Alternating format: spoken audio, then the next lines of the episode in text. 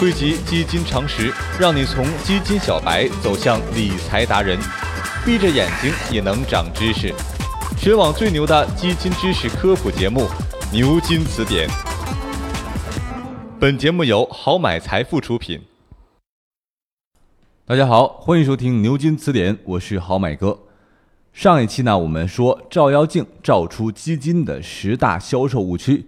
上次呢，我们说了前五个，本期呢，再来说最后的这五个。这第六个呀，是一些基金自购不能反映信心。一些基金公司的员工会主动申购自家的基金，还有一些公司呢，会强制基金经理把年终奖拿来买自己操作的基金。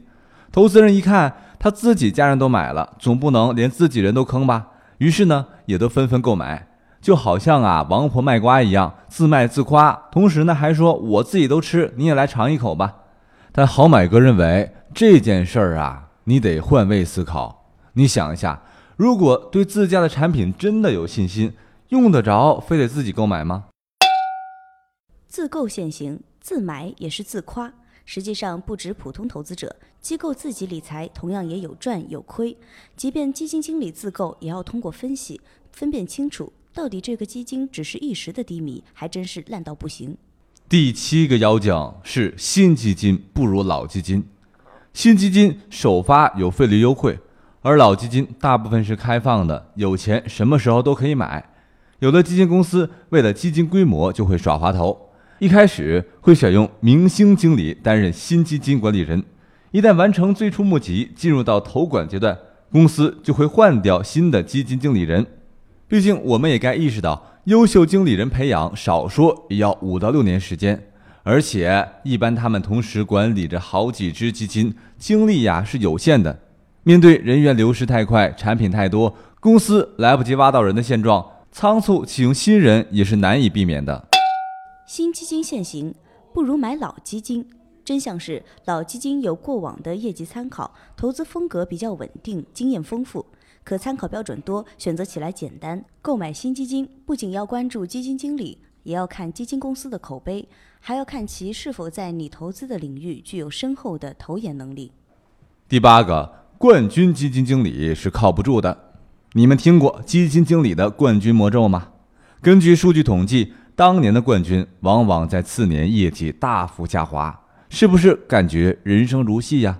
其实冠军输了的原因很简单。可能是基金经理跳槽、市场风格变动，也可能是牛熊市转换、策略没调整、资金规模变大、灵活不足等。名头现行，冠军也会靠不住。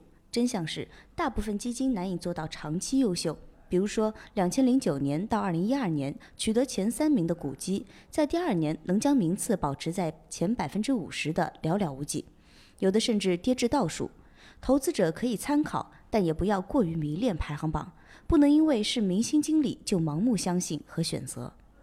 第九个，分红是低级营销游戏。关于基金分红，好买哥已经介绍过了。将部分收益以现金方式派发给投资人，是一种收益分配方式。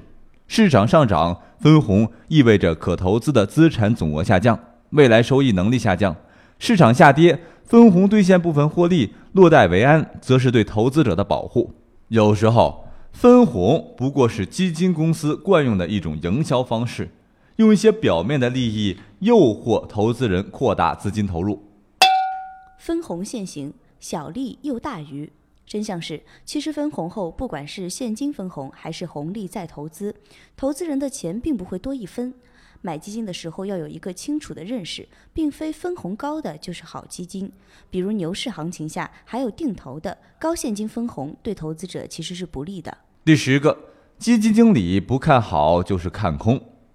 出于经营考虑，基金经理通过各种渠道的发言与采访都是符合公司利益的。短期不看好或者看空的时候，往往会解释说趋势向好，中长期仍有投资价值。相对乐观，能反映基金经理意图的就是仓位的变化。实际上，基金实际仓位低点正是股票低位。趋势线行，看好走左，看空朝右。真相是，基金公司总是宣扬每时每刻都是买点，毕竟他们的目的是为了扩大基金规模，增加企业效益。因此行情好不好，该看涨还是该看空，都要根据具体情况、指标加以分析，不要被趋势忽悠，坚持自己的分析与判断。好啦，这投资路上妖怪丛生，大家呀要像好买哥一样，手持照妖镜，一路降妖除魔，逼妖怪现形，才能赢得财富。感谢您收听本期的牛津词典，你可以关注我们的好买储蓄罐微信公众号，查看图文资讯，也可以下载掌上基金进行实战操作。看百科不如听词典，关注微信公众号“豪买储蓄罐”，获得最新理财资讯。